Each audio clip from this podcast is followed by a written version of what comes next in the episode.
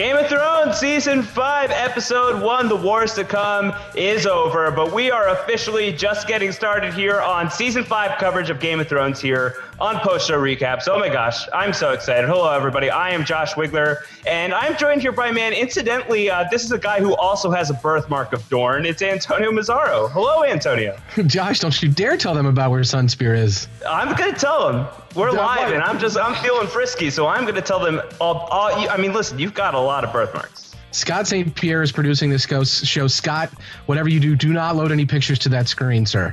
All right. Well, we've got we've got a moratorium on birthmark talk. Is, is birthmarks are those? Is that the new upstate New York?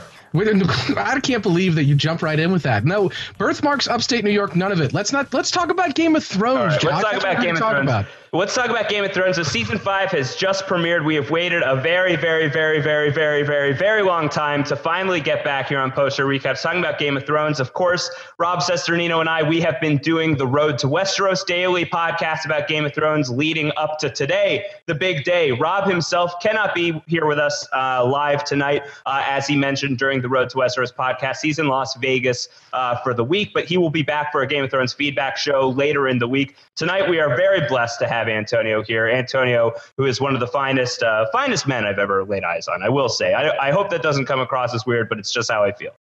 I'm glad you said eyes on at the end of that sentence. Yeah, uh, but he is he is one of our tremendous hosts here on Post Show Recaps. Uh, my co-host on the Justified podcast. Uh, he is one of the hosts on the Better Call Saul podcast, which has wrapped. Uh, was that last week that it wrapped? Unfortunately, we have called Saul. Saul is no more. Saul will be back, I think. He will, he will return in season two. Yes. Son of Saul. There is a season two of Saul. Uh, and Antonio, who has appeared on the Game of Thrones podcasts in the past as well, uh, and is a big, big fan of Game of Thrones. Um, and Antonio, uh, speaking of Game of Thrones, can you talk me through not just the premiere, but big news in the Game of Thrones world today. Uh, something yeah. something big and unexpected and shocking happened. True to Game of Thrones form today. Let's just talk about this right up front before we dive into the episode. Yeah, the news leaked that Robert Baratheon is coming back to life. He's coming back. It's a big deal. I mean, I you know, a boar can't keep a man like Bobby B down. No, no, Bobby no, no, the big, not coming back. What's real? What's the, the, the what's big, the, the big news is so critics were sent a screener disc right with the first four episodes i think of this season of game of thrones so that they could give a review generally about where this season was beginning and where the storylines were starting and where we were finding different characters. And you have to send four because it's such a large kind of ensemble that you have to kind of see what everybody's up to unfortunately someone leaked those four episodes. I, I, should say unfortunately i think a lot of people were very happy about that. Uh, but i only i only watched this one josh. Did you watch any beyond this one? No i have only seen this episode but i know that there are probably people who are listening to us now who have seen all four. Uh, and we are just asking you guys be cool.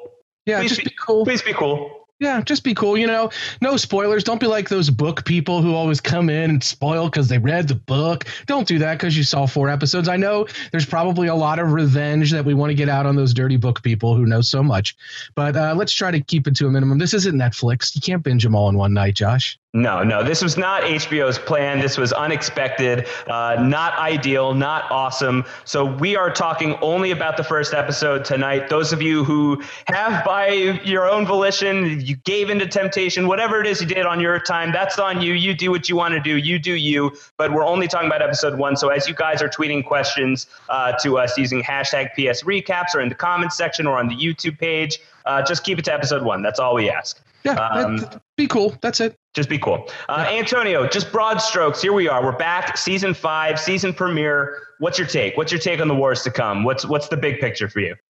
I'm happy with the big picture. I uh, starting to like the the pickup of the storyline with Dany. I mean, business has picked up pretty quickly, and that's a story, Dany's story, that I think a lot of people felt a little so-so on that it maybe was starting to drag. Uh, we got masked. Like, is that Tom Cruise from Eyes Wide Shut? Killers popping up? What's going on there? You think that Tom Cruise is going to be on an HBO show after get uh, getting queer? Something tells me queer? absolutely not. No, he's not going to be dropping Fidelio as a safe word or a password here. It's not going to happen. But. Uh, uh, I like that Dany's story is picking up. I, I do like that we're, we're getting some kind of progress with Littlefinger and Sansa. They've already moved away uh, from the Eyrie. They're in the land surrounding, and now they're probably going to go out somewhere else. So things are things are picking up here, and I think that's a very good thing. What did you think of that first scene, Josh? Yeah, so so let's just dive right into it. Uh, you know, it's it's funny. Uh, Game of Thrones is not a show that has dealt in flashbacks before. Uh, it is it has stayed very much in the present, even though history plays a huge role in the events that happen on the show. Uh, but we have it. This is not lost. This is not a show where every episode is flashing back to a certain point in somebody's life. But here we here we go. We have, for my money, it's the first Game of Thrones flashback. Yeah, how many minutes is this? Are we into the podcast and you drop a lost reference? It doesn't take much. It doesn't take much, but you're right. This isn't. I don't think we're going to see too much more of this. I, mean, I, think this was a really interesting look into the psyche of Cersei. We we've talked. Uh, there was a good question on the road uh, to Westeros leading up. I believe it was from Ken Crowner, uh, and Ken basically said, you know, how, are we giving Cersei enough credit, or perhaps Lena Headey, the the woman who plays Cersei, right?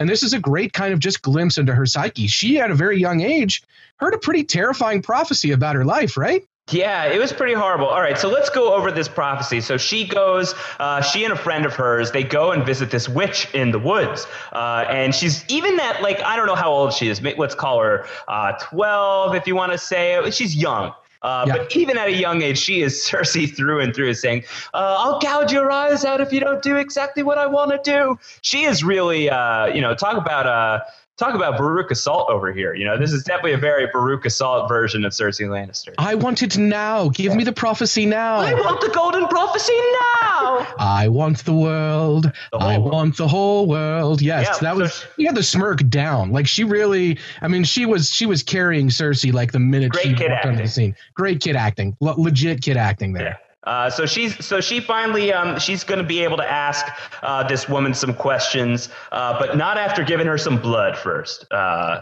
it was just kind of, it didn't feel so great about. It.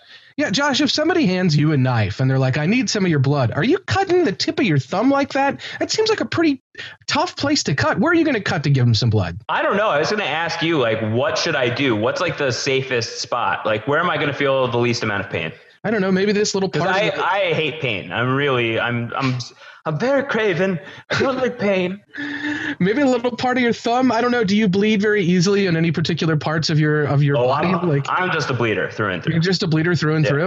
Well, yeah. then it won't take much. Maybe like a hangnail, like maybe just in the hangnail area. I don't know. Just to see her take that knife and put it on on her thumb like that. That's pretty brutal. It was intense. It was intense. Uh, but she does it, and this woman sucks the blood out of her thumb. It's very gross. It's very, very not nice. Yeah, well, you know, you saw where that lady was living, right? Like, does she not look like the person that would suck blood out of a thumb to you? No, she looks exactly like that type of person. it looks like like her steady diet. Exactly. Uh, this is what I do. Yeah. I drink blood from thumbs. Yeah. I live in the woods. I live off of bloody thumbs. Did, did you make anything? Of, do you make anything of the fact that a little a drop of blood dropped on the ground there, and we saw a close up of it? Is she just going to lick that drop up, or what's happening with that drop that fell on the ground? Yeah, that's called leftovers. Oh no, we don't want to talk about the leftovers We're tonight. Talking about the leftovers, but that was leftovers. Uh, but she gets to ask these questions, yeah, and we should we should go over this. The questions are: uh, I've been promised to a prince. When will we marry? Will we marry? Um, and the woman says, "You'll never wed the prince. You'll wed a king." Uh, and she says, "Oh, great! So I'm going to be queen." And the woman says, "Yeah, you'll be queen for like five minutes. You know, then will come another younger, more beautiful to cast you down and take all you hold dear." Uh, young Cersei doesn't seem too bothered by this yet. Uh, she gets to ask her third question, which is, "Will the king and I have children?" And the woman says, "The king will have twenty children, and you will have three. Gold will be their crowns, gold their shrouds." Uh, she cracks up, and then we flash back to the present. So that's the extent of the flashback. What do you make of that? That's a fairly creepy prophecy. Yeah, she. Well, first of all, she wasted her questions. I think, like, she's just like, "Am yeah, I?" What are the three queen? questions she should have asked? Uh, well, I mean, first of all, it's like, uh, how long am I going to live? You got to know when you're going to die, right? Don't you want to know that? Um, that is usually a good question to ask. I mean, feel like had, you could you could you could get the most planning done if you know exactly when that's going to happen. She it's not like she was a she treated her like a genie and said her first question can i have more questions? Uh, that that's no good. Like you burned a question there and when she says no then you've only got two left. So i don't think you go for that. I don't think you angle for that. But i think she could have combined the will i be queen? and uh, and will i have children? kind of thing. Uh, i think she just could have said when i'm queen will i have children? And if she asked it that way she'll be like yeah when you're queen uh, you'll have three children. So yeah boom got two with one right there but uh, she didn't get some good answers either. Like the so three of well, them. She warned her. She says you're not going to like the answers. She really did warn her. To be fair, fair warning. And when when somebody has to suck blood from your thumb to give you a prophecy, you're probably not going to like everything that you hear. Right. But uh, yeah, she said three three will have crowns of blonde. I assume crowns of gold. I assume that means you're going to have three kids with your bro, Jaime Lannister, and they're all going to have blonde hair. Yeah, I would I would co-sign that. Or do we or do we think that means that Myrcella is somehow going to sit the Iron Throne at some point? Oh well, well, two out of three have sat the Iron Throne. You know, the late Joffrey was was king for a time, and Tommen is king now. Uh, if something happens to him, is there some way for Myrcella to to sit the throne? Or maybe she's going to get the the Khal Drogo treatment that uh, he gave Viserys. Oh, that seems cruel and unusual. on her head. Yeah, yeah, Rob Rob Cesternino in the Road to Westeros talked about killing kids, so I figure it's fair game at this point. Well, that's I mean, because he's a monster. We don't know Myrcella. She doesn't have a personality. I'm just quoting Rob here. Uh, but yeah, maybe that maybe that's what it means. Maybe they're all going to sit the iron. I just t- took it to mean they're all going to be uh, the blonde hair, and then they'll wear shrouds of gold. So they're all going to die. Well, I mean, everybody dies. Yeah, everyone dies. Unless you're Beric Dondarrion, everybody dies at some point. uh, so, I mean, it, that's certainly what it sounds like. It sounds like gold their shrouds means your kids are going to die. And the way that this woman starts cracking up after she says that makes it sound fairly ominous, makes it sound like uh, that's not going to be good. And just to to reset, we you know we know where Tommen is. We see him kinging it up in this episode at the wake. But what we don't know, Myrcella is still in Dorne. Is that is that what we're? That's Cersei's daughter. We're still resetting that. She's still kind of chilling down there in Dorne. That's the last we saw her. Yeah, she's in Dorne. Things didn't end too well for the Dornish that visited uh, King's Landing last season, did it? No, it didn't. That ended with uh, with uh, with a crushed skull, uh, and probably relations between King's Landing and Dorne are worse than ever. Yeah, so if I were Cersei, I would probably be thinking about this prophecy and probably be a little worried about Myrcella if I were her. I don't know exactly. I mean, the Red Viper last season did say we don't we don't kill young children in, in Dorne, but it's not a good place for her to be at this point. I don't think. Yeah, it's it's a it's a tenuous place. But uh, what do, what do you think about starting the season this way? What kind of mission statement does this say? That not only are we starting with a flashback, first flashback ever on Game of Thrones. You know, we've had vision sequences, we've had dream sequences, but as far as like straight up flashbacks go, this is the first one. What does it say that that's the way we are starting Game of Thrones season five? And what do you think it says that we're starting on Cersei? Yeah, I like that. I mean, I like that we're starting right inside Cersei's head because we've cracked a lot of other characters. We we kind of at this point really do know what makes Jaime Lannister tick. We do know what makes Tyrion Lannister tick. We know what makes a lot of these people uh, tick, but Cersei's always been somebody who's so motivated by her hatred for Tyrion and sort of a one-note character emotionally. Uh, and so I think it is always nice when we get a lot more shades to Cersei. I mean, there's been discussions that obviously with Tywin gone, uh, Cersei could be in line for having a much bigger role this season. Uh, and so I do like that we're starting right there in her head because it's about time we really got in there and, and played around a little bit and really figured about uh, figured out what's going on inside that head because for so long we've just kind of seen her, uh, you know, in one note. And I think that was a really good episode, like I mentioned, of your Road to Westeros podcast where you talked about Cersei because she hasn't necessarily been given her due on this show. And so we'll I think it's a very good thing to start the season right inside her head, thinking about that prophecy from the past. Maybe we're starting to learn a bit a little bit about what motivated her and what she's experienced. Well, what do you let's talk about King's Landing. Let's stay in the King's Landing storyline for the next little while. And um, as you mentioned, Tywin Lannister very dead. Uh, if we didn't believe it when Tyrion shot him in the privy, we certainly believe it because he's got the googly eyes. Uh, and when you're wearing the googly eyes and you're lying down like that, that means you're dead. Yeah, if you're behind blue eyes there, no one knows what it's like except people that are dead. Uh, I like that. Uh, but it's true. So Tywin is gone. Tywin is officially gone. He's at the funeral and everything. Uh, apparently, it's part partly Jaime's fault. That was pretty brutal for Cersei to say, like, you know, our brother killed our dad, but at least he did it on purpose. You know, you just yeah. screwed up. Yeah, that's um, that's no good. She basically says you're stupid, and that yeah. ugh, not yeah. good. It's not good. But what what do you think about uh, King's Landing? You know, we, we have a lot of power players who are out of the mix this season. Uh, Tywin is gone. Tyrion and Varys are elsewhere. We'll talk about them. We'll talk about Littlefinger, who is elsewhere. You know, King's Landing, which is sort of the bread and butter of Game of Thrones, looks very different right now. The landscape, the characters that we are dealing with uh, in this in this season premiere. What do you think of what we got in this episode? Do you think that the characters that are still lingering, the the Margaerys, the Lorases of the world, Kevan Lannister, are these strong enough characters to maintain your interest in King's Landing based on this episode?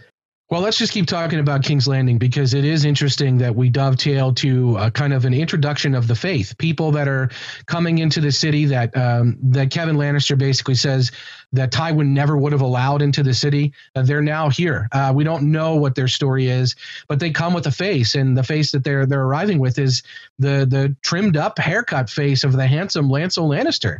Yeah, no, he looked good. He looked like he'd filled out a little bit too. He looked like he was kind of jacked.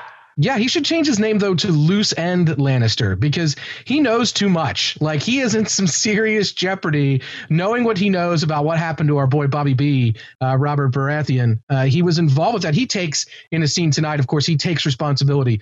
I tempted you. I lured you. It was me. But he knows a little too much about what happened with Cersei, don't you think? Yeah, definitely. I mean, I think if you're if you're subscribing to the to the Mike Ehrmantraut philosophy of uh, no half measures, if you're Cersei, you probably probably just want to bump this kid off. Yeah, uh, there's a window. There are plenty of windows there at King's Landing you can be shoved out of. Uh, I don't think anyone would question that he might be suicidal. People already think he's a religious fanatic. He looks different, so I don't think that it would be investigated too heavily that he was really upset with his uncle's death. But this guy's a walking loose end for Cersei, and and it's it's trouble. I don't know if that's directly on her mind. Clearly, she has a lot that she's worried about as she's looking down at the wake, if you will. She sees uh, she sees her son Tommen there, and who's she see kind of work in his ear, but but Margaery, uh, and that's not good because now let's go back to the prophecy. There's going to be a younger, more beautiful person to cast you down, and all you hold dear. That's got to be Margaery, right? Well, that would be conventional thinking for sure. Uh, but I, I, think that prophecy is always a tricky thing, and I think on Game of Thrones it's very tricky. But I think on the on the nose, on the surface, Margaery would be the obvious candidate. But you couldn't rule out someone like Daenerys Targaryen, who is obviously angling for the Iron Throne, and she is a younger woman than Cersei. I would argue uh, the most beautiful woman on Game of Thrones for my money. Uh, so I would say she's in the mix as well. And who knows who else is in the mix? It could be even it could be her own daughter. What about that? Yeah, that's true. That and that would be she's going to wear a, cl- a, crown of gold, and then she's going to wear a shroud of gold. You know, I think it's so. I think it's I think it's interesting though. I think having that prophecy leading off the season is going to be a fun one for people to chew on this season. As as for how literally do we take it, and how literally is Cersei thinking about it? Does this explain why she's been so aggravated by Margaery pretty much since the two have known each other, um, and how is that going to play out in terms of their interactions together this season? Yeah, uh, absolutely. And this is not a neither can live while the other survives kind of thing. Like there, there is. You're right. There is enough kind of vagary to it that you can interpret it multiple ways, whether you involve your money, Josh, or not, uh, and whether you involve. I don't think that did they say an, another younger and more beautiful woman to cast her down. I believe that they're saying another queen. Another queen, right? Uh, you know, so I, there there are a lot of people that are possibly in the mix uh, that could, you know, you, you pointed out Daenerys that we there may be maybe somebody that we don't even know yet. We just we have no exact idea of how this is all going to play out. And Cersei is is no longer the queen. Like she really is. She's the queen regent, right? But she's not really the queen at this point. Uh, right. So I think it's hard to say exactly where that prophecy ends or begins, uh, but it's definitely going to be something that's interesting to track. Definitely interesting. And, you know, Cersei obviously no love lost on her end toward Margaery, but uh, potentially very much, you know, Margaery feeling the same thing. Uh, we get this scene where she walks in on Loras and Oliver in bed together. By the way, she was very loud when she came in. Didn't seem like Loras cared that much. No, he didn't care at all. Like this is uh that or like he just has like very, very bad hearing. Well, if, if you'll flash back to the, the first kind of interactions we saw Margaery have with Renly Baratheon, she's suggesting, hey, you know, uh, if you want to, if you if you and me want to get together and it's not going to work for you, my brother can be there too. So we know that th- these, we know what the Targaryens did. We know that this is not a, we know what the Lannisters are doing. It's not out of the realm of possibility that she's been involved when Loras has been uh, involved in dirty things and vice versa. So oh, I don't think that I don't think either of them are too surprised at the arrangement arrangement that's happening there. Uh, and neither seem to be taken very aback by no, it. She's no, no. more miffed than anything. Well, Loras also has this great line of like, "Why do I care? Everybody knows." Uh, like everybody knows that I'm gay. I'm gay. It's fine. You know, like just let it go, Margaery. Everybody knows. Yeah, good for Loras, man. I'm proud. Like it. It's great. It gets better, Loras. I got to tell you. Like, you know, this is a this is a scenario where where Loras Tyrell is saying, if everybody knows, I'm just going to do what I want, and good on you, Loras. Well, he's also celebrating because Tywin is dead, and Tywin was the driving force between uh, or behind rather uh, getting Cersei and Loras uh, to marry each other. It never came to fruition, and now that Tywin is dead, Loras has got to be feeling pretty good about the fact that Cersei's not going to be into this herself. Yeah, he's feeling real good. He's showing off uh, all of the the south the Southeros there. Yeah. yes, exactly. where, where, the Sunspear don't shine. Yes. Uh, but but you know to get back on point is you know he he points this out like you must be upset with me Margaery, because I'm not going to marry Cersei. She's not going to come back to Highgarden with me you're going to marry Tommen and you're going to be stuck here in King's Landing with Cersei, you know, helicopter momming all around Tom Tommen and having to be a thorn in your side. And she basically says, perhaps. Yeah, and that's sort of an ominous, perhaps, it's right? very loaded, perhaps. Yeah, that's not good. Like if I'm Cersei, I'm not liking the way that sounded. I don't. We we saw what the Queen of Thorns did with Joffrey, and we know who's teaching Margaery Tyrell the lessons that she's had. So it is not a far stretch to say that Margaery could take uh, her future into her own hands a little bit here, uh, one way or the other, uh, and it could spell doom for Cersei. So if I'm Cersei, that, that's uh, there's a lot of problems coming from all around you here. Yeah, absolutely. So that's one to keep an eye on for sure. Uh, anything else in King's Landing that stood out to you this week? Well, I, I don't. I mean, like I said, Lancel is there with the faith. It's a major it's a major loose end. So I am tracking that. I did think it was pretty funny, by the way, that Loras is trying to give his res- regards to Cersei. He's like, "Your father was such a powerful man." Blah blah blah blah. She's not even hearing it. Then she walks down onto the floor, and Pycelle is like, "I always said it was Varys," you know. And then she just blows right by Pycelle. Is that like, Mike Holloway? Uh, yeah, well, I always said it was Varys that was going to do it. We got America. No, I don't know exactly uh, who that was, but uh, he just popped into my throat. But um, but yeah, I, I, mean, I did like uh, I did like those those kind of introductions. There's a lot for us to track there. You have a big smile on your face, Josh. No, no, I'm just excited. I'm just excited to talk about the Lannisters because we we talked about Cersei, we've talked about Jaime, um, and it just puts a big smile on my face just thinking about poor Tyrion, who is just Tyrion is just not doing well. I kind of want to get into the Tyrion story if you're ready. I'm ready. The only other thing I want to track for you, and maybe we'll get it in the questions, but the scene in the sept between Cersei and Jaime, I, I think we cannot ignore what happened the last time they were in that sure, yeah. relative, right? Yeah, with a dead Lannister nearby. And I, the, the, I only bring it up to show how far. I promise you. I promise you, be, uh, Antonio. People are bringing this up for sure.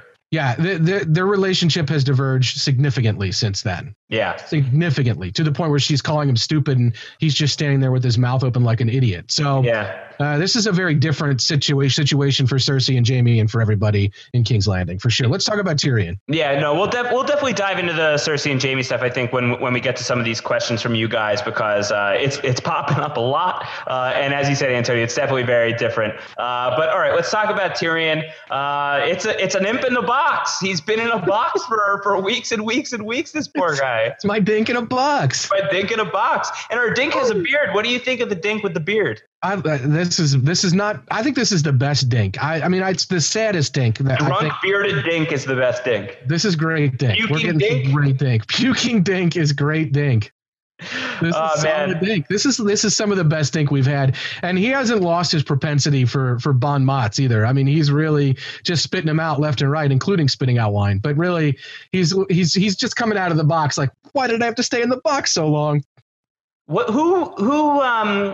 Let's let's try and figure this out. Is is is Tyrion barfing just spontaneously, just and with no protection on the camera. You get to see it all. No warning. You just see the dink barfing everywhere. Is that the grossest non-death thing we've seen on Game of Thrones? I, I mean, non-wound related thing. Yeah, like, yeah, like non-injury, non-wound, non-death, just like normal thing, uh, just mundane thing, just Tyrion vomiting. Grossest thing. I think so. I think so. I think I think that's uh, I think that's a pretty solid. I was not happy you guys have other nominations in the chat room or or anywhere else, let us know. But yeah, I think that was a pretty disgusting, like full vom right there. Yeah, and it was already pretty bad with him like talking about how like he had to take poops through the holes in the box that he was traveling in, and Varys like, yeah, well, who had to clean your poop, Tyrion? This conversation already was pretty nasty, uh, but for it to be uh, followed up with Tyrion chugging two glasses of wine, vomiting the wine, and then chugging another glass of wine immediately after. That was yeah. pretty disgusting. Exploding dink, like just no good. Yeah. We don't. I, it is very, very, very gross. And do you have one of those reactions, Josh, where if you see vomit, you immediately want to vomit? Are you like no, a no, I'm not reactive vomiter? No, I'm not. I'm not. Me neither. I control myself. Uh, me too. Me too. Uh, if I had had a lot more to drink, maybe, but I'm not the dink for crying out loud. I haven't been living in a box. Have you been living in a box? No, I've never done that before. Uh, it looks looks like it isn't fun. I've been thinking about it, but I, I think I'm gonna go thumbs down on the living in the box plan. You've been thinking about it? Yeah, you know, just as like a as like an experiment, just to try it out, just to see what it's like. Would you have the air holes, or how many? I mean, how would you? How else am I going to poop? Would you? I, need you, the, I need the air holes. You can still poop in the box. You just can't get rid of it. Well, I don't want to do that. Okay. Well, I don't want you to live in a box at all, my friend. No, I already told you I'm not going to do it, but I've been okay, thinking about it and seeing the Dink do that, it was no good. Um, yeah, I felt really just felt really sorry for him. Yeah, well, it's tough. I mean, he's really beating himself up over it. I don't, I don't know. I mean, I was about to say I don't think that he's losing much sleep over the fact that he killed his father. I think he's really upset over what he did to Shae. But I actually do think that he seems pretty bummed about what he did to his dad, or at least it's kind of you know he's he's saying things that make it sound like he almost he can't believe himself. Like I can't believe I did that. Yeah, and and I mean he's this is where he is. His line is the future is S just like the past, and that's when he throws up. And that's what his point of view is. Like the thing like things that have happened to me before are horrible, and anything that's going to happen to me in the future is horrible. Like I hate my life. And that's really where he's at. And it's not good. Uh it's not good. What did you think though about them being back at a season 1 location, right? At Illyrio's house. Pentos. Yeah, we haven't been to Pentos in a while. Pentos, yeah, dear Pentos, I have a letter for you about what we saw tonight. oh, that's a funny joke. Uh, yeah, yeah. I wonder how often Varys has been writing to Pentos. Yeah, I, I, mean, I don't know. You wouldn't think that like, Varys would be big into Pentos, considering uh, he's know, never he's, had any, he's never had a desire for anything. But yeah. he can't believe that this happened to him, Josh. Like yeah. he never thought it would happen to him, so he had to write somebody.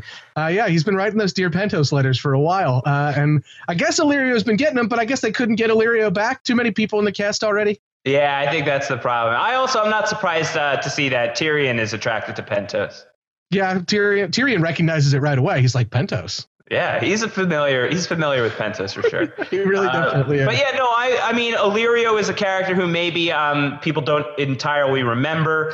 He is from season one of Game of Thrones. He is the guy that is marrying or or helping to arrange the marriage between Daenerys and uh, Khal Drogo, Khal Drogo, uh, Carl Drogo, as as Rob would say if you if you were here tonight. Um, this is this is the guy who was behind that, and he was working with Viserys, and it seemed like he was really trying to push uh, the Targaryen thing. Um, if you, if you remember it, maybe you don't. There's a scene in season one where Arya is running around in the Red Keep chasing a cat. Uh, and she sees two men talking, and I do believe that is Illyrio and Varys who are talking. So we knew that those two had known each other for a while, but in this episode, we finally get it in plain English. We hear it from Varys finally saying who his allegiance is to. He is a Dany man. He is in on Team Targaryen. Yeah, and I really like his reasoning. And it's not it's not in the first scene, but he kind of he's a populist. Like he really doesn't like what happens to the people who have been stepped on all throughout history in Westeros, and he really does think that Dany can be this more sympathetic leader. And I don't know. Through really no real action of Varys, he he's probably just been happy to observe.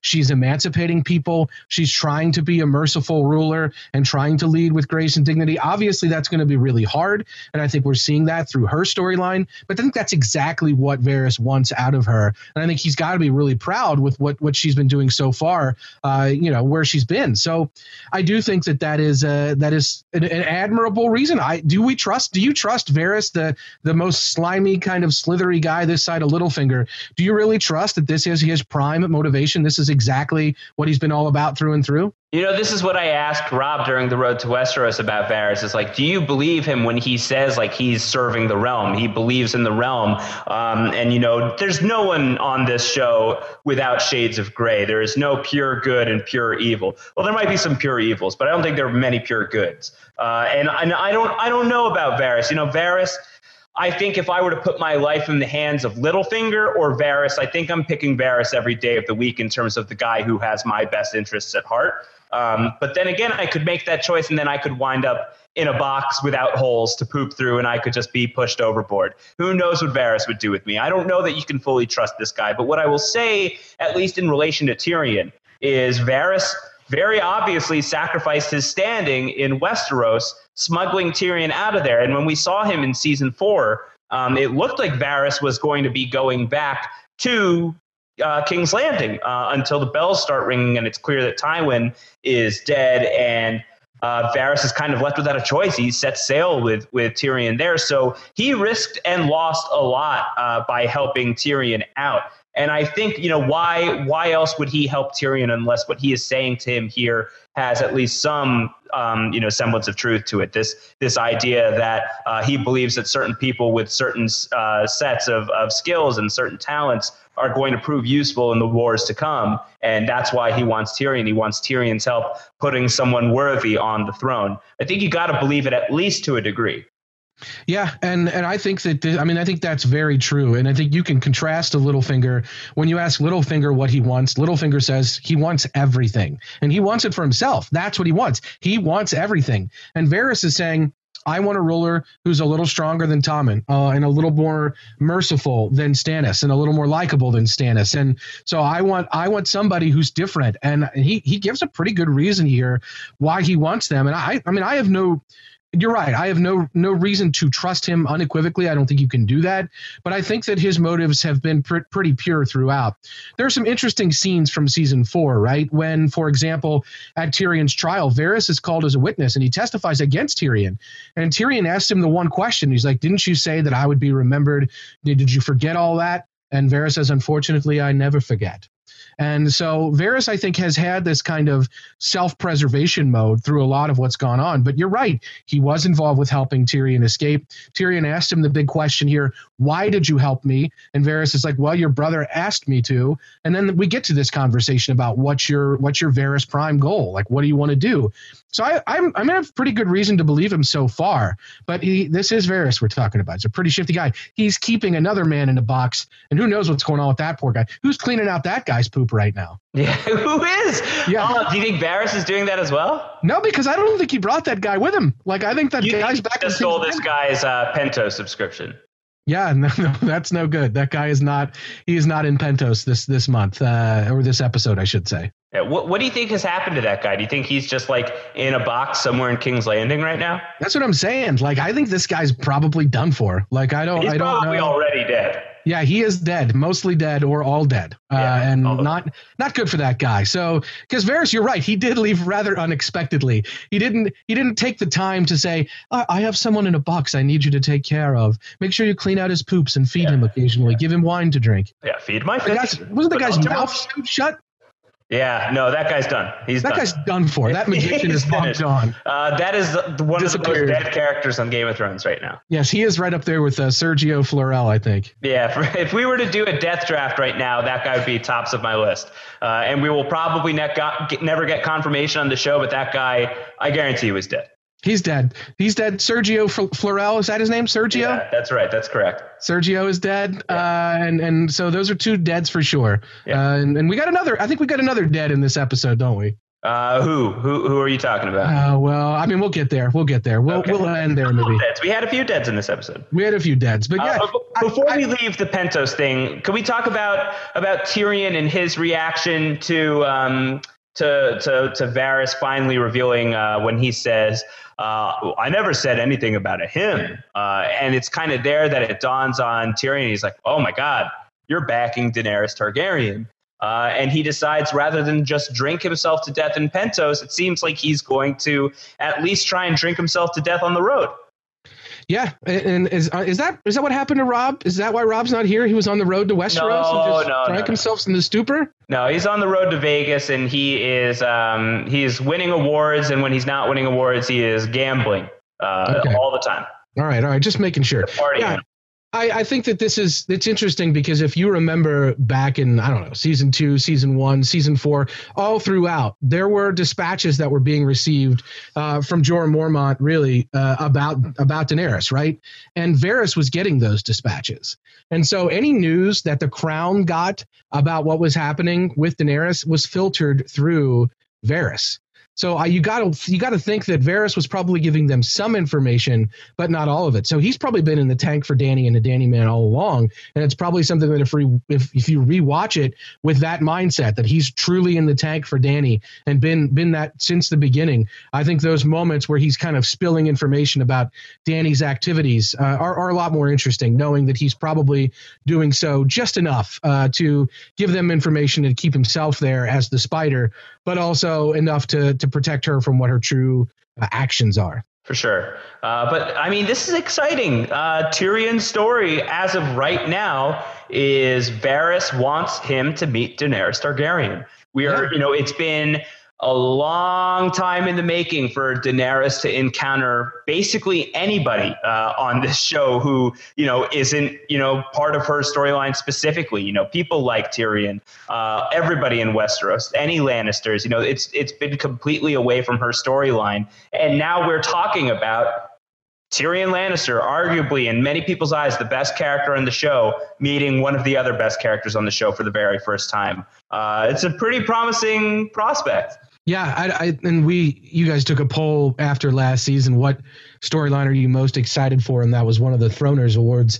And I don't know that Tyrion meeting Ver or Tyrion meeting Dany was on that list because I don't think we necessarily knew that that was what was going to happen. This is no. In fact, Tyrion and Varys was very high on the list, and then everything happening with Dany was very low. Uh, but I feel like these two paths potentially intersecting should increase uh, interest in both of those stories pretty significantly. I agree. And this, as I said at the beginning of this podcast, this is a great thing to do with the Dany storyline to really pick up business with what she's dealing with. Not that the storyline wasn't already more interesting with what we saw tonight, and we'll get into that shortly here, but I, I think this is a great thing to do. It also produced probably one of the biggest laugh out loud lines of the night for me when when Varys is saying that you can do this, Tyrion, you're good for this, you can really help her, and and Tyrion's like, I killed my father and I killed I killed my lover like whore with my bare hands, and Varys says, I never said you were perfect. Yeah, that's good. yeah. that's funny. I mean, it's hard out here for an imp, isn't it, Josh? It truly is, especially uh, when when it comes to Pentos. Uh, well, we're talking enough about Dany right now. We may as well hop over to Meereen, unless you've got anything more. If you've got any more letters to Pentos. No, I think we're good for now. All right, no more we'll letters just, to We'll just uh, we'll just fold it from here. No, but let's talk about uh, what's going on in Meereen. They are um, they're they're pulling down the big harpy statue. It seems like everything is under control on the streets here, and then what do you know? Uh, an Unsullied gets his throat cut, and that's bad for business. Yeah, real. This is this is real bad for business, and like we said, cut by a terrifying, weird, scary, masked person. Not good. Uh, did you did you worry? By the way, Josh, did you have any fears that they had uh, Bobby Draper Grey Worm here with a Vin Diesel type character? I was watching this with my wife. Uh, my wife Emily does not. My wife. My wife, my wife does not watch Game of Thrones very often, but she was watching this episode with me. And when Grey Worm popped up a couple scenes later, she's like, "Wait, but didn't he just die?" And I wasn't very happy with that comment. I got to say.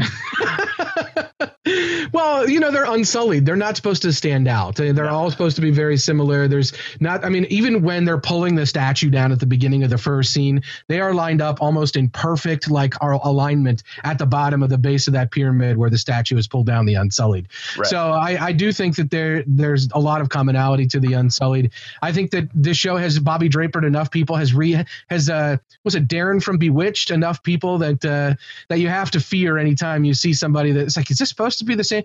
My mom is like, is that I who's that? Is that supposed to be the same guy? I don't know. So I think people were a little bit concerned in that scene. But yeah, it's just a guy. It's just a what's his name? What's his name? White uh, White Rat. White Rat. I thought that was an insult that somebody was throwing at Daenerys. I was like, oh no, don't say that. Don't say that. No, his name is White Rat. The only other Unsullied that we have a name for, I think, is Grey Worm. Uh, is this just like the way that they name themselves? It's like pick a color and pick an animal you don't want as a pet, and that's your Unsullied name. Yeah, that's. I, I don't want a, a snake or, or a worm or a rat as a. What pet, would your sure. What would your unsullied name be under oh, those rules? You know, you know what my name would be. It would be like Red Spider. We don't want that. Red Spider. You also don't like dogs. No, I don't really like dogs, so it could be like Green Dog. Green Dog. Green Dog. I'm enjoying podcasting with you, Green Dog. Yes, I'm like a, I'm like an Irish Unsullied. I'm a yeah. little bit of an Irish Unsullied. Green Dog. Yeah, that's good. I like that. Yeah, a little lilt to my uh, Unsulliedness. Yeah, I think that that's how you get your Unsullied name, though. I think you just ran, just first color that comes to mind, uh, and then just an animal you really would not want to spend any time with a yeah. worm or a rat i think those are good examples. Do they have to be lowly animals do you think? Like is it because you're you're unsullied you're you have no worth you're going to be like a vermin you know so it's going to oh, be like interesting. termite or or rat or or or worm or some lowly Pig. animal? yeah yeah. Would you be like blue beetle? Blue beetle don't make fun of blue beetle. Oh well who's the blue beetle? He's a comic book character and he's awesome is that true? Yeah. Oh, I made a comic book reference. I didn't even know it. Yeah, the Blue Beetles are, is a real deal. I'm so happy with myself. Real, real guy. No, yeah, I don't know how the Unsullied named themselves. And and uh, to be fair, Grey Worm last season couldn't even remember what his own name was uh, before he was Grey Worm. He was only Unsullied, only Unsullied, only Unsullied.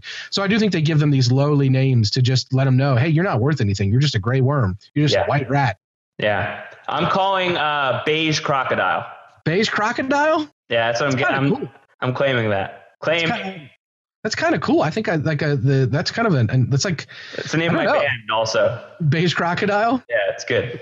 Wow, that's pretty good. I like that. Yeah. Is that your is that your name when you do drag shows too? No, what are you talking about? Oh, well, I thought we weren't supposed to talk about upstate. No, no, no, that's upstate New York. Um. Anyway, right. yeah, let's talk about let's talk about some more. I mean, so have we seen the the Sons of the Harpy? Or have we heard about them on this on this show before? I don't think we have. Have we? I don't know how much we've heard about it yet. I mean, just in, in passing, we certainly haven't seen masked men sli- uh, slicing throats in in you know uh, brothels or anything like that. This is a real act of war. Um, but we've gotten hints, of course, that things are not all hunky dory here in Meereen, Uh, as much as Dany wants to wants to feel like what she's done was a great thing for the people of Meereen, and that everybody's going to be very thankful to her for what she's done. And you know, she liberated slaves and all this stuff, and she completely changed the power structure in this city. But we've found out while you know, like hearing from a lot of these people, there was that one slave who came and said, "Can I be a slave again? My life was a lot better. I had purpose. I had students." Um, so her idea of of uh, of the right society, of like the proper society and the laws as it should be under her eyes, has not matched perfectly uh, with many of the people in her city. Um, so we know that she has had conflict already to deal with, but this is, um, as Commissioner Gordon would say, escalation. Uh, you know, things have really heated up with the fact that somebody has killed one of her soldiers, uh, and not just like in a brawl, in a misunderstanding, and in the heat of the moment. This is an assassination. Uh, you know, this this masked man knew that that white rat went to you know frequented this one prostitute uh, she sings him to sleep every single time apparently because she says do you want the usual the same thing you always get and he came and he stabbed this man this was a calculated thing um, this is this is very new for Dany. Uh, certainly not something that we've seen her have to contend with for a long time. Her wars have been fairly direct uh, other than you know everything that happened in Qarth in season two. But the less we talk about that, the better. Uh, but this is you know this is very you know like shadow tactics and things like that. It's it's a very different world, and it's something that she ought to be pretty nervous about.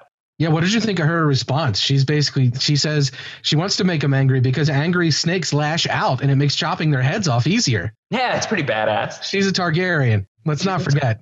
She's a Targaryen, you know. Call her white rat all you want. She's a Targaryen. She's a red dragon. Yeah, fire and blood all the way. And, uh, you know, she, for all of her, you know, she certainly has some flaws so far in her leadership style. Obviously, not everybody is happy. Um, but, you know, she is. Listen, she's Khaleesi. We love Daenerys, and one of the reasons I think is because she doesn't take any crap. You know, she is very, very strong-willed and very willing to uh, really charge headfirst and and deal with problems head on. She doesn't run. Um, I mean, we'll talk about that actually when we when it comes to the dragons. But for the most part, she doesn't run away from her problems; she runs at them. Uh, and when somebody is coming and attacking her soldiers, attacking her people, uh, rather than try and find some way of forging peace with with the assassins or anything like that, she wants to draw them out. She wants to bring them out into the open. Um, and, you know, I don't think that that's necessarily how Tywin Lannister would handle it, for one. Uh, I think that maybe he would try and be a little bit sneakier about it. But Daenerys is just, you know, let's, uh, you know, let's uh, whack a mole here. Let's, let's, let's draw them out let's cut their heads off. Yeah, she's having a hard time, right? Because we see Hizdahr zo Loraq come back, and if you'll recall, this is the, the, last season. His pitch to her was that his father had been the sort of guy who was restoring culture to Meereen and was right. building things back up. And Dany was like, "Oh, I'm very thankful," and she's like, "He's," and he said, "Well, you crucified him, and I'd like to bury him."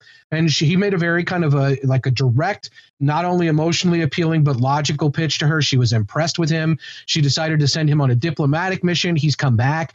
He said that that mission has gone really well, uh, and so he's got another pitch for her tonight and he's saying hey let's reopen the fighting pits. These people who you conquered they really want to see you be strong. They want to see you reopen these fighting pits. Uh, they'll, they'll be free people that are fighting in the pits not slaves. They'll be paid to do this but this is what they want. So she can't just be like this iron fist kind of waiting to cut snakes heads off. Another comic book reference I don't even mean to do it. You she said Iron Fist. He's a superhero. I did, and I'm talking about cutting people's heads off. It may as well be Hydra. But uh, but but no, I she can't just be that way. She has to also be diplomatic, and so she's seeing that being a ruler means ruling with an iron fist. And I'm going to say it again, but also being diplomatic and having to make these diplomatic decisions. And we got a couple other scenes with her tonight. Like I said, Hizdahr zo Loraq making the pitch, and then Josh, did we see? Did we have a? Did we have a juicy butt popping uh, up here? Listen, it wouldn't be wouldn't be an episode of Game of Thrones without some butts, and we got some derriere. Some derriere. Yeah. Very, very good. So nice. Daario Naharis tuchus. I, I, know that there were some people who were like, "Oh, this episode, and you know, enough of the tuchus. Let's get some more violence. Let's get some more intrigue." Never enough tuchus on Game of Thrones for me. You can always have, Pillar and Stones questionable, but tuchus all day long. I think is where it goes. Like I, I don't think you're going to get Pillar and Stones on every episode. We saw a little bit from Hodor at one no, point. No, yeah, I'm always advocating for more Pillar and Stones on. I, am saying you're not going to get it on every episode. But you'll usually get some. You'll get some butt, and you'll get a healthy amount of man butt throughout the season. I'm sure. Uh, and you know, just to whet our appetites, here we go with, with Daario. And we didn't even say it, but Loras and Oliver, we got some keister there as well. So uh, the the seven are being generous when it comes to giving us the butts on the Game of Thrones season five premiere. They are. I think uh, Game of Thrones is maybe learning about their their sex position a little bit and learning about their nudity and saying if it's good for the goose, it better well be good for the gander as well. So take a gander at this gander. Let's see yeah. some derriere. Yeah. Do you think derriere posed uh, ever in Pentos? I, I, maybe like Burt Reynolds style, like uh, like he was in, you know, I don't know. That was a different city, maybe. Yeah, facing the other direction as uh, Burt Reynolds. Yes, yes, exactly. Just uh, just kind of splayed out a little bit differently there, and it's like I said, it's a different city. I don't think that was in Pentos. Yeah, but I've completely derailed what you were saying. But I, I know I know where you were driving at, Antonio, and it is uh, you know Daario who really has Dany's ear. You know, he is somebody that she really listens to. One of few people she listens to right now, um, and he is saying like, I tell you the truth because I'm not afraid to tell you the truth, and everybody else is very scared of you. Uh, and the truth is, you should open the fighting pits. I was I I was really good down there. I was a celebrity in the fighting pits, and because of that, I was able to buy my way out of uh, out of slavery, and I got into the Second Sons, and through them, I got to meet you. So really good things happened for me out of the fighting pits. It's going to be good between you and you, Kai. If you just say yes to this, I recommend you do it. And it seems like Dany's thinking about it. You know, she she listens to to Derriere. Yeah, but what really comes out in this moment, as as always happens, I think in, in real life, is this little pillow talk moment produces some actual vulnerability from Daenerys. Uh, when Daenerys is basically saying, like, I haven't seen my dragon, uh, I haven't seen Drogon in a while. Like, he could be halfway across the world by now. How can I be the mother of dragons? How can I, if I if I don't have dragons and I can't control them, what am I actually the mother of? What am I actually the queen of? And I think that that's really what's on her mind more than the fighting pits, more than anything else. That's her real moment of vulnerability. And we do see her go down into uh, the crypt there and try to talk to uh, Rhaegal and Viserion, the, the other dragons, and they're not happy. They're not happy down there uh, no. what their mother did to them. They're like a couple of teenagers who have been grounded and didn't get to play Xbox. It's not not going well down there. Who's cleaning no. up their Who's cleaning up their poop, Josh? That's what I want. yeah, no one. No one's cleaning up their poop. No, but that's a really that's a really interesting comparison because I really did sort of feel like. Um, uh, that these are like the dragons are like in the rebellious teen phase right now. Drogon's run away from home. Uh, these two dragons are like snapping at their mom. So it definitely feels like that's the phase that they're in. Um, but even Daario, you know, he responds to to Dany when she expresses this concern and says something to the effect of, uh, you know, uh, the queen of uh, dragons, the dragon queen without dragons is no queen. So again, he's giving her the harsh reality, which is like, yeah, you got to get your shit together when it comes to the Dragons. Yeah, and and that I mean that is what it ultimately comes down to. I think a lot of people it's they're talking about it in our chat room at post show recaps right now. I think a lot of people are just sort of frustrated with the Dany storyline and the Meereen storyline. I do think it's good news. Hopefully people are excited that the Dink is headed there. Whether he'll make it there or drink himself to death first first remains to be seen, but I think that's good news. I do think that those two characters being together and what that will bring if they if they are able to come together uh, should be exciting. But I think the Dragons we we you had questions about it from Jason Burning on the road to Westeros. Who's going to ride the dragons? What's going to happen with the dragons? And I think that that is that's what people want to see. So dragon talk is always good. Seeing the dragons down there, knowing that there's this sort of dragon of Damocles hanging over the whole city, uh, just over everyone's head, ready to fly in and burn up another kid at a moment's notice, I think is a very big deal. And I think the more we're reminded of that, uh, that these dragons make her very different. Uh, otherwise, she's just another ruler who has the typical ruler problems. I think that's very important. So I, I hope we're going to see more of these dragons. All right. So, so anything else on Daenerys and Meereen before we move on to another storyline? one more scene we forgot to mention. Uh, we got a little bit more extension of Missandei and Grey Worm. It yeah, was not. I was, was hoping you a, wouldn't bring it up. Blah blah. I mean, but uh, she she wants to know what those Unsullied do in those soup kitchens or whatever you call them, brothels, whatever they're whatever they're called. Um, she wants to know what's going on there. She wants to know Pillar and Stones. What's I know happening? Grey Worm says, "No, Yeah, that's the right answer, by the way. Yeah, that's the right answer. You don't say, well, I'll tell you exactly what happens. You pay 50 this and you do this and then this happens. No, no, I don't know is the right answer. Yeah, every time. Every time. But uh, yeah, th- I mean, where is this going? Is this going anywhere? Uh, yeah, I mean, I don't think that this is on the show unless it's going somewhere. Uh, you know, and we, we got a lot of groundwork for it back in season four. Uh, that Grey Worm seems to really have a thing for Missandei, and she's you know thinking about the pillar and the stones, and uh, you know, can you have feelings without that, and all this stuff. Um, I think that we are, you know, definite Grey Worm Missandei showmance territory, and it doesn't seem like the writers forgot about it in the off season. It seems like this is very much going to be a thing on season five of Game of Thrones. Yep. And I'm not pumped about it. I'll be honest. It's not my favorite thing. Uh, no, that, me neither. That all, you know, I, I, I give the thumbs down to that uh, unless they can really find a way to make it pretty compelling. But uh, when those two are together on screen, for me, it's just uh, I'm ready to move on to the next scene. And there, there are very few storylines on this show where I can say that about. Speaking of moving on to the next scene, where do you want to go next? Uh, well, we we have two options. We could talk about everything in the Vale, or we could skip to the Night's Watch. Let's go to the Vale first. Let's finish with the let's Night's just Watch. Finish, let's finish in the Vale. Let's do that real quick. Uh, and we see um, uh, Sweet Robin, not so good with the sword. What did you expect? That poor kid never had a chance uh, it was it was pretty great. Uh, just get it, just watching him just like be horrible, uh, trying to figure out his way through a through a training session was just ah, oh, it was delightful. The repeated yelps like oh, oh, oh, they were pretty funny. Yeah, but you know, Littlefinger saying like, give him time. He's going to develop. He's going to grow. He'll no. be big. No, Littlefinger is no Billy Beane. This is not sabermetrics. Like, this is not a prospect only you see something in. This guy Robin, sweet Robin. Not, I mean, he probably needed a big glass of milk after that. You know what I'm saying? Yeah, for sure. He's got potential, though. He can. He's no, gonna, no. He's got no. You don't think so? None. No, he has his name. he has his name, and I, he's proud of that name for sure. Yeah. But uh, man, this kid's got some growing up to do. But he's being. Uh, I don't think he's got like Neville Longbottom upside. Like you don't think that he could just like be a little bit of a twerp to begin with, and then grow up to be kind of like a sexy hero. Spoiler alert.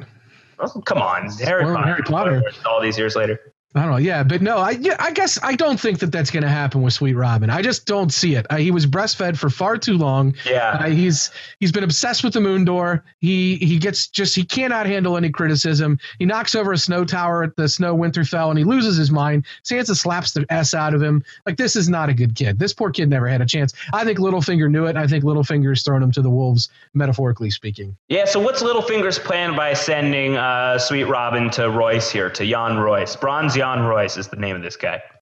I think he's just giving him. Uh, I think he's just giving him a task. It's going to keep him busy. And this is your job here. Don't you worry about anything else that's going on. Don't ask a lot of questions. You got to build up Sweet Robin here. It's your job to make him into a man. Your uh, Littlefinger impression there was like kind of like Italian. You could have, but that was just that was my normal voice. I no, no, you were slipping into something. I was slipping a, a, a little something more comfortable. Yeah, I think so.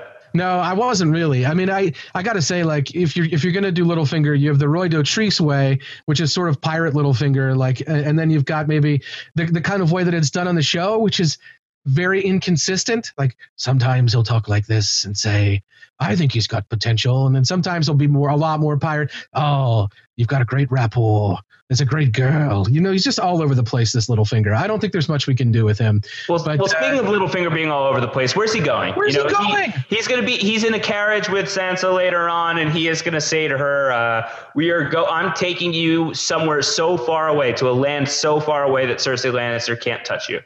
Where is that? America?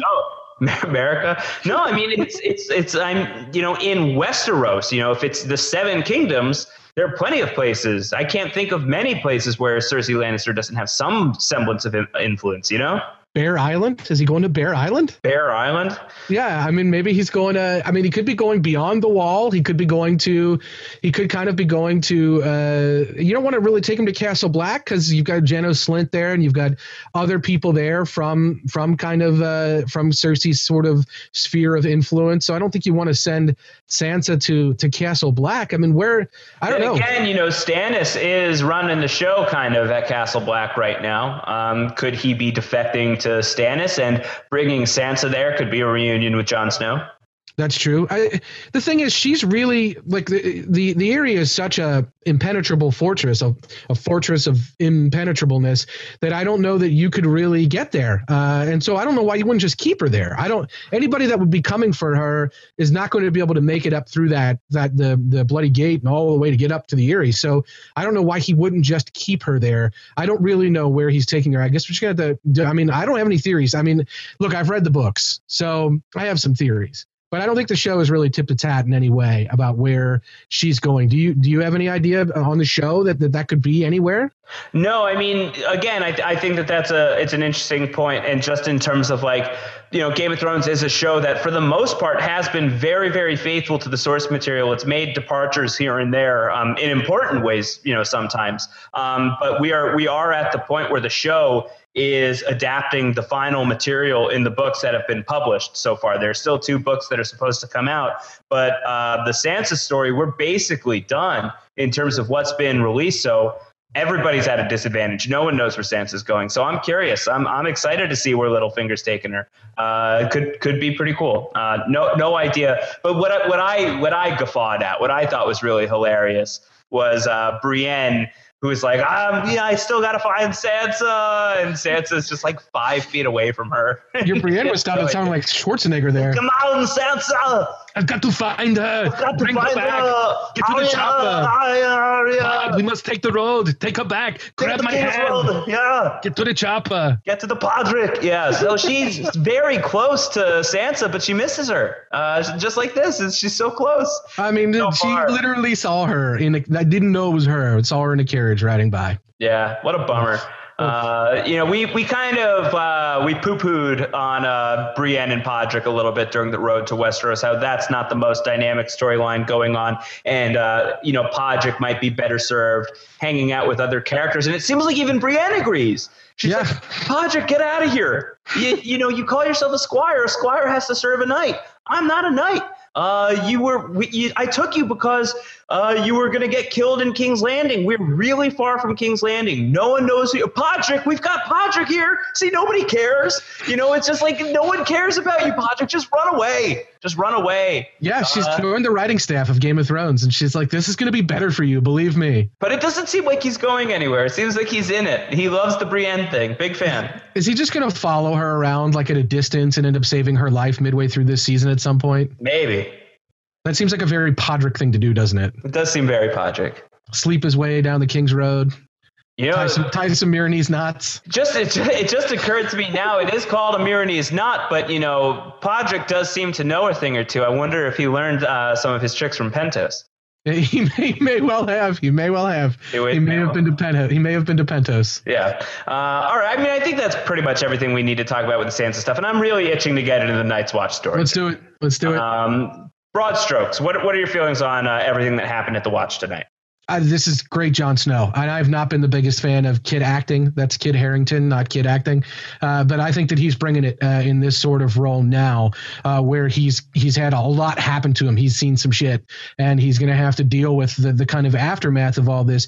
He sees Sir Alliser there. He sees Janos Slynt just walking around like the cock of the walk, and he's he's recognized kind of what these people really are. And a lot of his good friends have died, uh, and he knows what it's like to be Mance Rayder more than anybody in that room, uh, more than anybody that's at the Castle Black. He knows what it's like to be Mance. He's not only kind of turned coat a little bit and literally laid down with the wildlings, but I think he respects that and understands what Mance's goals were. So this is all really tough for him, and I think this is great stuff for Kit Harington. And I thought that he brought it tonight. I thought he was really, really good. Yeah, I thought he was great too. And I, I, it's a really interesting spot for Jon Snow, who not only sympathizes with uh, with Mance Rayder and the wildling cause. You know, he's going to say at one point like it's not their fault that they were born on the wrong side of the wall, which is a really poignant thing to say about these wildlings who we as an audience have kind of just viewed as the enemy for a long time. And, you know, that really does bring a different dimension to the characters just to, to think about everything that they have been through and just to put it in such a simple sentence really kind of sums up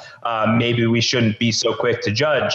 Um, but, but aside from that, uh, is he's in this interesting spot of kind of being uh, Stannis Baratheon's go-to guy to a degree. You know, Stannis summons Melisandre, the, the Red Priestess, to go fetch him so that they can talk. We have to talk yeah, about that. We got to talk about that. That was awkward. What, what are your thoughts on that elevator ride? Uh, that's a pretty solid elevator scene. I got to yeah. say that's uh, t- touching Mad Men in terms of uh, great scenes in elevators. But uh, but yeah, what what does she ask him? She says, "Are you are you a virgin?" Yeah, and he says, and, "No." And no. Uh, what did she say know, to that? I think I, she she says good, and I think that that that is a, that is a testament to the fact that when a red priestess asks you if you are a virgin, you say no. Yes, you, you say, say, no. no. Those are the rules. Say you're a god. Say you're a god. Yeah, you say no. Uh, no, that was great. That was a really fun moment. I mean, I don't know. I don't know what's up there. Uh, Melisandre and Jon Snow. Um, Melisandre, as we Melisandre to Westeros. I think it is alive right now, and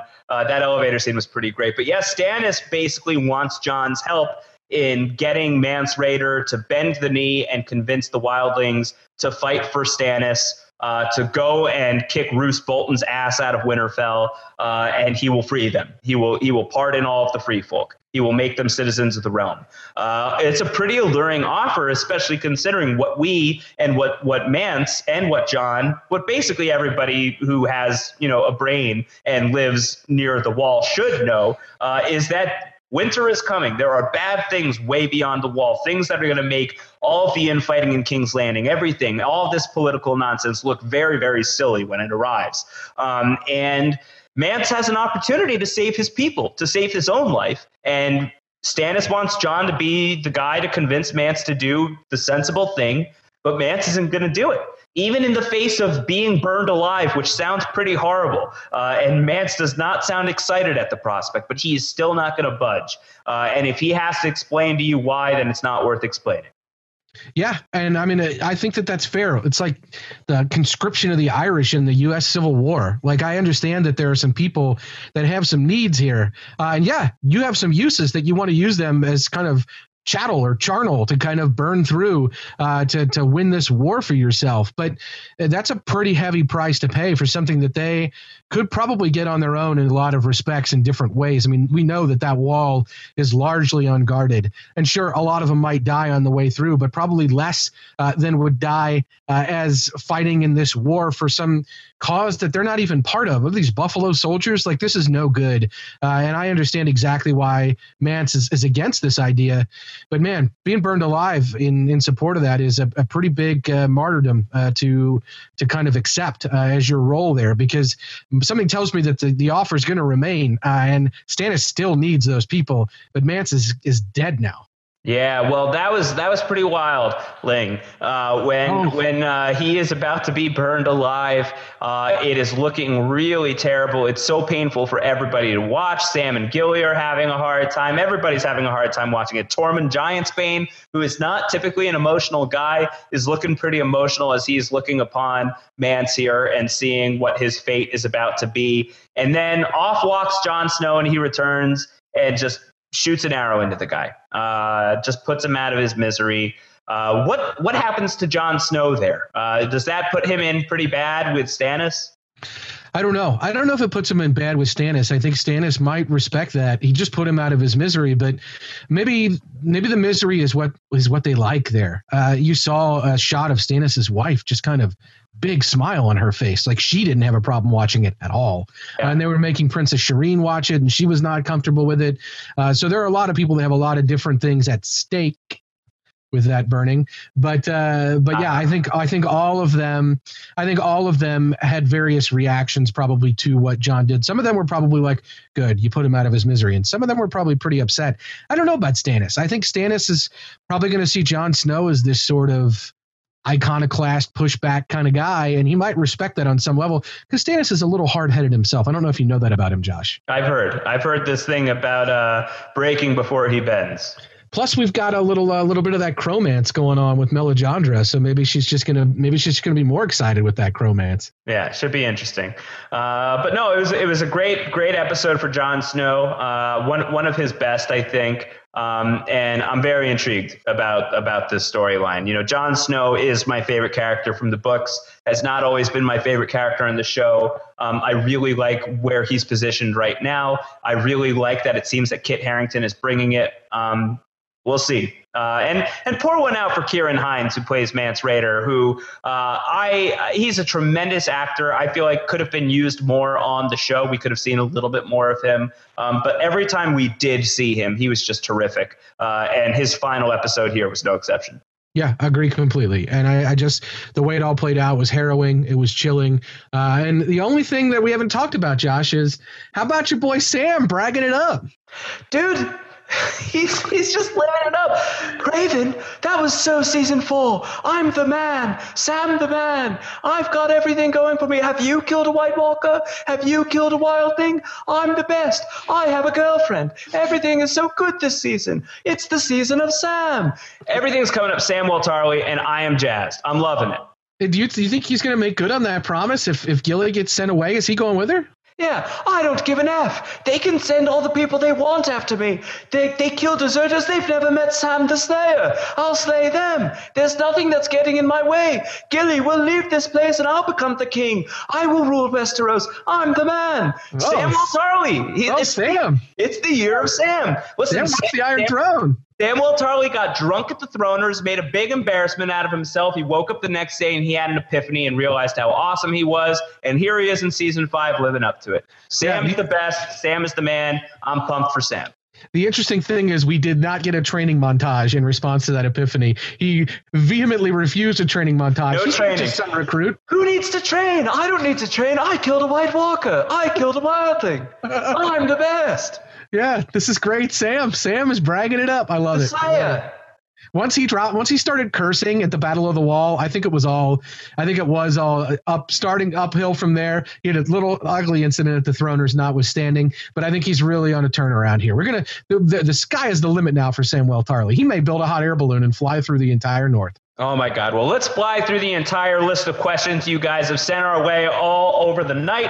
Uh, we're gonna we're gonna bring in Scott St. Pierre. He's been tracking your questions all throughout this podcast. Uh, if you've got any more, you can send them our way. Tweet them to at Post Show Recaps using the hashtag PS Recaps. You can leave them in the comments and on YouTube and in the chat room as well. And Scott is paying attention to everything you guys are saying. So let's lead it off with John Franco, who says, "Was Tyrion really that uncomfortable in the box?" Oh, sad. Yeah, I think so. I, you know, maybe for like an hour or a night of sleep, maybe he would have been fine. But to be shackled up in there for weeks, not yeah, great. come on, come on, John Franco. Like, yeah, th- listen, is that a short joke? It's a short joke. It's a short joke. I feel bad. Um, I feel bad. For I don't think. I think he was upset in that box. You can't put anybody in a box. No. You know, listen, you can't put the dink in the box. Nobody puts dink in the box. Nobody puts dink in the box. It's the dink in the box a dink in a box girl. Uh, yeah, I don't think he was enjoying it. I don't think he liked it very much. Uh. Do you do you have this next question, Antonio? Yeah. So this is from Rebs two six six. This says uh, so the captive dragons are really big, but it looks like they can't grow any bigger. If Drogon is not captive, I assume that Drogon's big enough by now for Daenerys to ride. Is this a, is like a fish situation, Josh? Do the dragons grow as big as the tank they're kept in? Oh, that's interesting. Um, I don't know. I don't know much about uh, how to breed your dragons uh, and how to, how to grow them either. Uh, but I I would not be surprised if that was the case. That would be uh, that would be pretty interesting, uh, and I don't know exactly where uh, I don't ex- I don't know exactly where Drogon even is, and neither does Dany. So he could be the size of the Empire State Building at this point, and I don't think we would really know uh, everything that happened. Uh, so I, I, guess I guess I got to say uh, we'll just have to wait and see on Drogon. Yeah, we'll have to wait and see. Uh, we have a question here. How do you feel overall this episode did, setting the table for the season? Are we all in? Well, let's let's talk about that, Antonio, because this definitely was a setup episode. Agreed. Yeah, I think so. I mean, you had to, you had to. It wasn't the episode that we got at the premiere last season with that great ending with Arya and the Hound at the inn, but uh, I think it really did a good job of of moving forward the storylines and putting them in motion. So we didn't see Varys and Tyrion at sea; they'd landed already and they were ready to rock. Uh, yeah. Uh, we didn't see Daenerys kind of uh, dealing with uh, how everything was beginning. Uh, we saw somebody getting killed and Daenerys having to deal with that. So I think that it was a setup episode, but I think it was it, we began in medias res of a lot of things, and I think that it really picked up. So I, I mean, I, I was I was very pleased for that. Yeah, but as for the are we all in? I don't know. I mean, I I have seen in my travels uh, tonight, I have seen some some reactions from some people who were not wild about uh, about this episode, who thought that maybe it was a little bit meandering and biding its time a little bit. But I think that that's kind of you know, the thing about Game of Thrones that I really like is it, it takes its time to tell its story. Uh, a lot of people, you know, just want to get to the meat of the matter as quickly as possible, but I don't think that's ever been Thrones. I think Thrones takes its time, especially in those first and last episodes of the season. Um, so I, I'm, I'm interested. I'm certainly interested in how they set the table for, for this episode. You got to remember that it's a that it's a ten episode season. We've got nine episodes still to go, uh, and I think that we're certainly set for some interesting stuff. Yeah, I agree. I agree. And so, speaking of table setting, this one's from Brendan Fitzpatrick, and Brendan asked, "So table setting, we get Lancel and Kevan Lannister back. Are you happy to see them? And I guess I would add to that question what do you think uh, of them being back? We talked about Lancel being a loose end. We didn't talk much about Kevan Lannister, uh, Lancel's father, who kind of speaks up and apologizes for his son there. Um, we're, they're there. We're reintroduced to them. Are, are, you are you excited about what role they might play? I mean, there's a Lannister power void with, with Tywin gone. Uh, and I don't know that either of these two are the one to step up to fill it. But, but what do you think about seeing them in the first episode here? Uh, yeah, I mean, I guess I'm interested about the Lancel thing for sure because if I'm if I'm uh, if I'm Cersei, I am offing that guy as quickly as possible, yeah. and and I hope that shows Cersei. I hope that the that the character realizes this as well. I, I hope that this is where we're going, uh, and I think it would be very entertaining to see on the show. But regardless, you know, having Lancel in the mix. Um, is he going to is he going to do uh, unnatural stuff again? Is he going to you know fall back into those old ways that that you know he he used to be with Cersei back in season two? Even though he's found religion since then, is seeing Cersei going to be too much of a temptation for him? So I find that interesting. I find him bringing the faith into the mix. I find that interesting as well. Uh, as for Kevan Lannister, eh, you know, he's diet Tywin Lannister. You know, he's Tywin Lannister zero. Uh, I I could take him or leave him. I'm much more interested in Cersei and Jaime right now than I am in him, but we'll see. You know, I think that he um, he was always kind of Tywin's vanilla little brother. You know, just the guy who seemed a little bit bland and uh, didn't bring too much to the table. But maybe now that his his brother is gone, we'll see him step out of the shadow a little bit.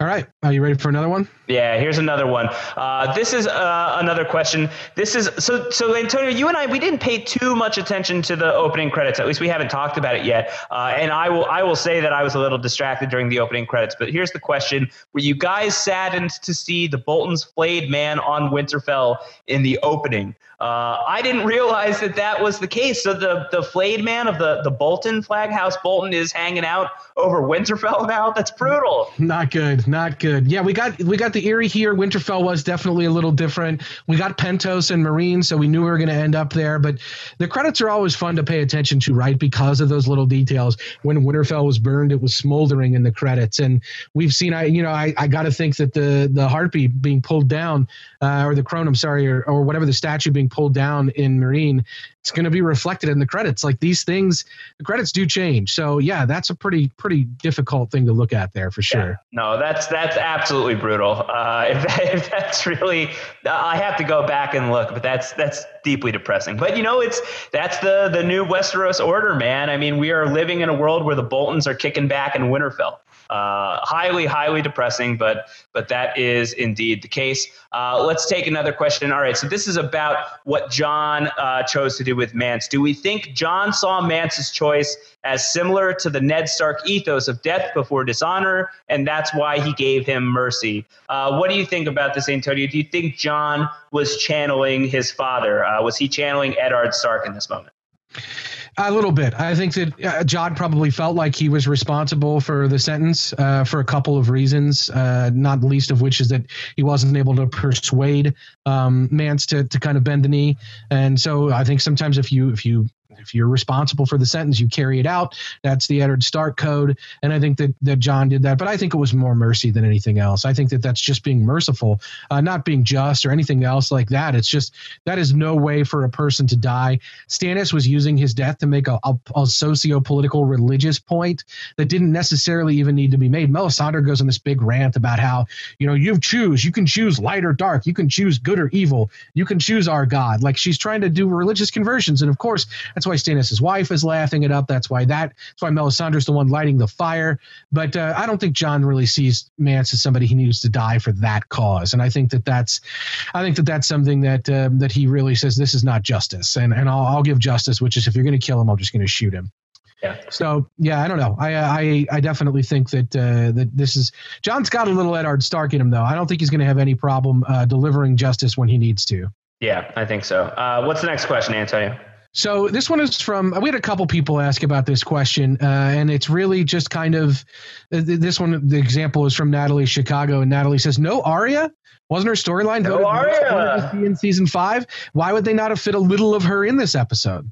Uh fiddle little is what I just heard. Uh, no, it's not the first time that we've seen Arya sit out of a season premiere. Just thinking about it, I know that she was not hanging out much in the season two premiere. Uh, I don't know if she shows up at all in the season two premiere, so it's not unprecedented uh, to not have Arya in an episode.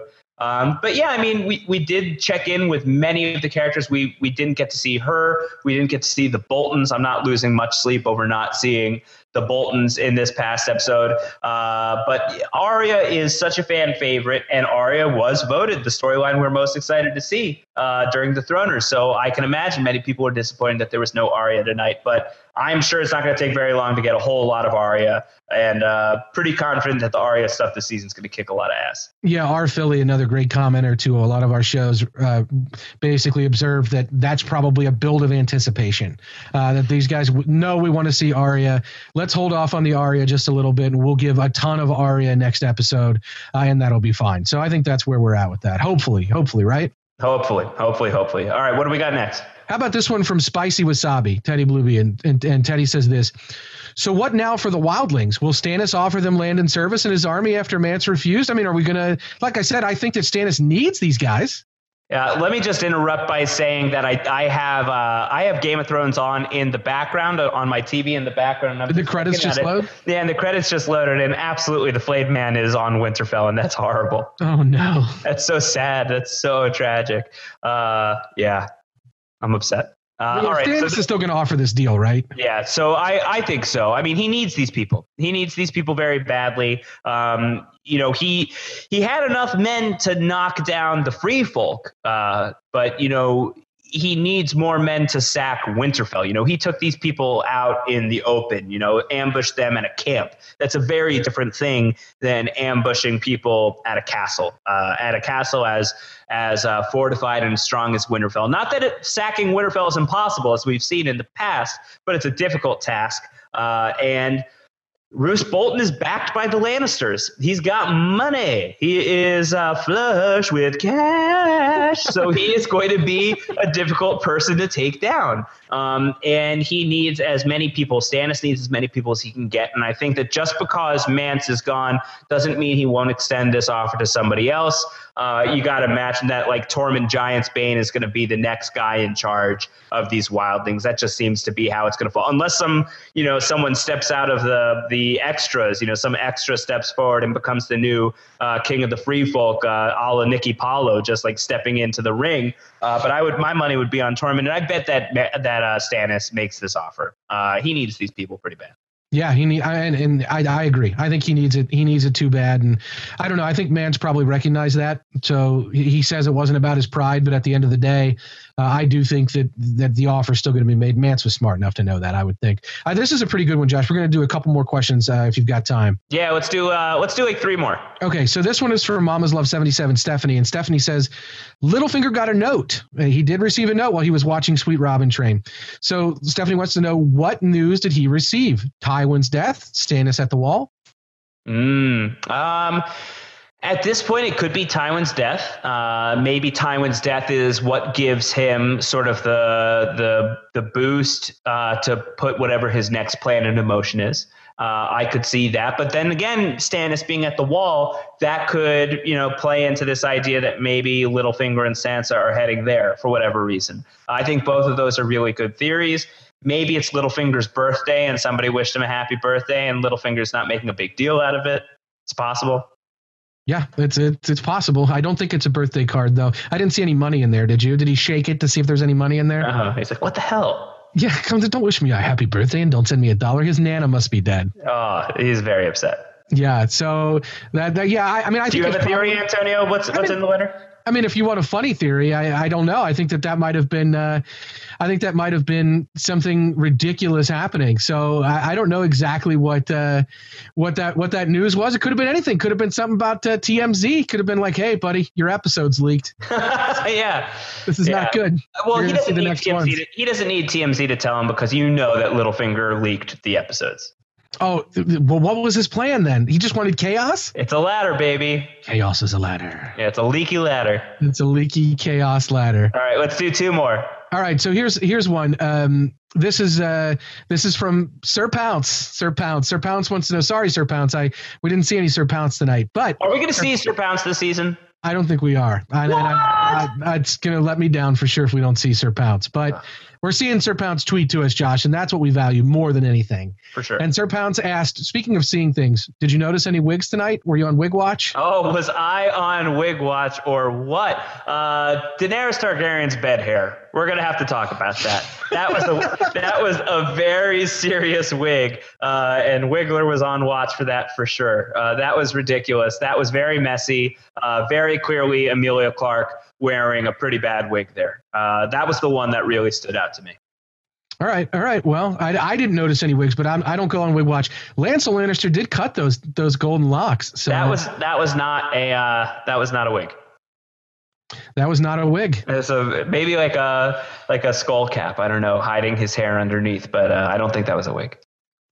All right, and then one final question since it deals with the prophecy, and this is again from from Mama's Love seventy seven.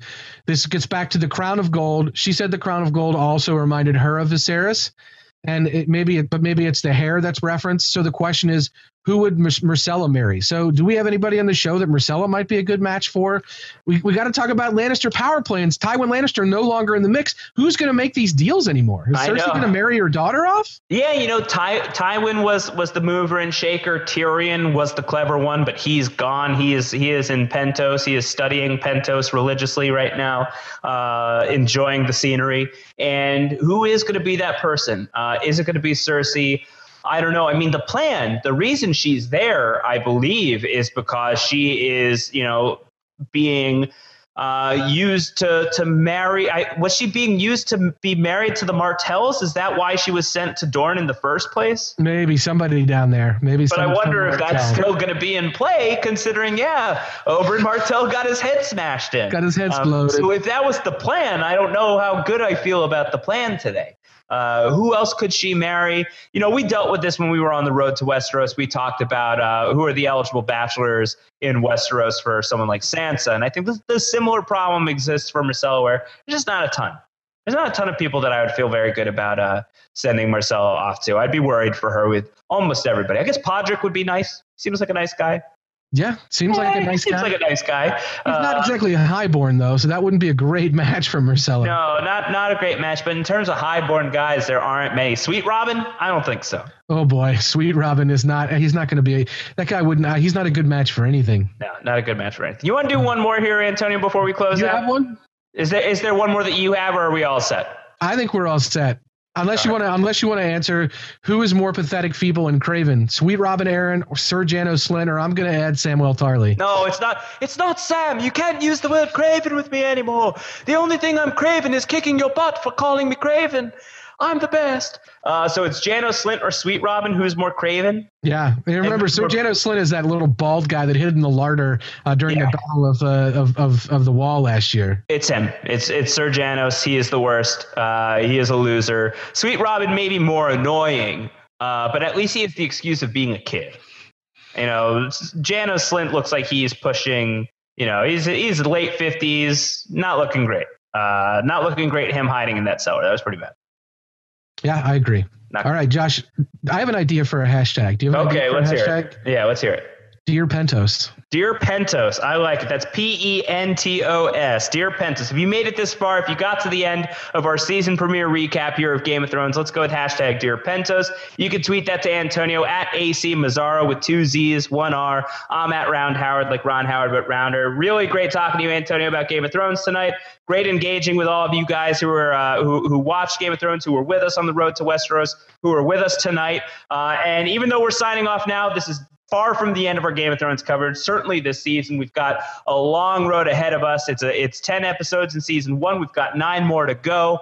Uh, we are going to be coming back as soon as tomorrow. Uh, we are going to be doing a live Game of Thrones book club with myself and Terry Schwartz, the great Terry Schwartz. Uh, we will be doing that live here on Post Show Recaps at 11:30 a.m. Eastern. We are going to have a Game of Thrones feedback show as well later this week. Rob says so much he is going to return. So we've got more Game of Thrones coming to you this week. Uh, get those questions into us for the feedback show as well as for the book club show. Uh, you can get those questions in, questions in at got at postshowrecaps.com. Uh, you can do postshowrecaps.com slash feedback. You can leave us voicemails, especially for the feedback show. We love the voicemail, so please do this. Postshowrecaps.com slash voicemail. You can record something to us. About 30 seconds is, is really ideal. Um, and then just subscribe to what we're doing here so you don't miss a show. Postshowrecaps.com slash GOT iTunes. Uh, if you want to subscribe to us on YouTube, postshowrecaps.com slash YouTube. Rob will be back next week, but this is uh, also not the last time that you can be live with Antonio and I this week. Antonio, what are we doing later this week?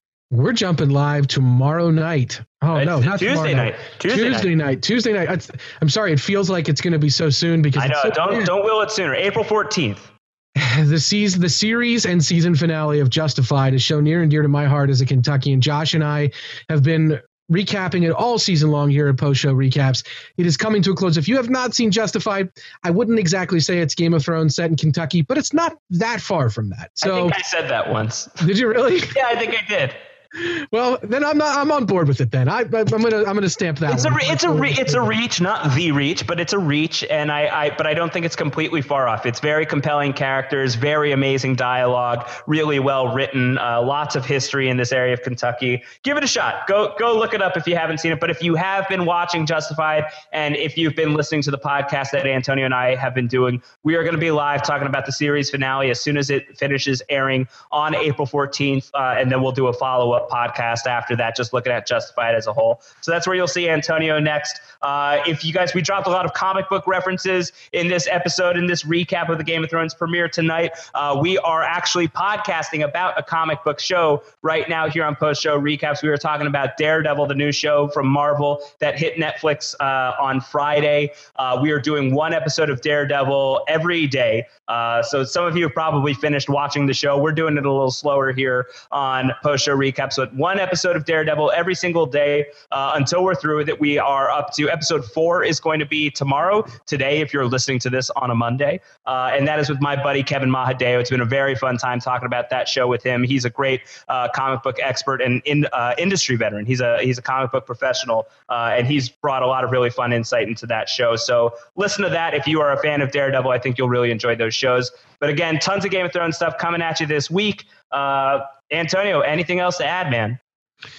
No, uh, I think that. Did you say ad man? Uh, I called we, you an ad man, not a madman. Don, I'm not Don Draper, but that's fine. No, I think that's great. I thank you guys for having me. I'm of happy course. to come back anytime you'll have me here. If the camera's been stuck on me on the show tonight, I hope that uh, you liked looking at my face. If you got to see Josh tonight, I hope you like looking at his face. I'm just happy to look at it. I'm happy to look at Josh's face. If you guys haven't seen this, he has a Dorne-shaped birthmark on his cheek. It's beautiful. I thought we said we were going to talk about our birthmarks after I made that first mistake. Now I oh. feel like I should say everything about upstate no, no, New York. No, no, no, no, no. No. That's it. Show's All right. Well, before I say something I regret, just again, thank you guys so much, Antonio. Thank you very much. Rob will be back next week. I will be back. Be back next week. We will be talking about Game of Thrones all week long. So please tune in. And uh, until then, everybody, take care.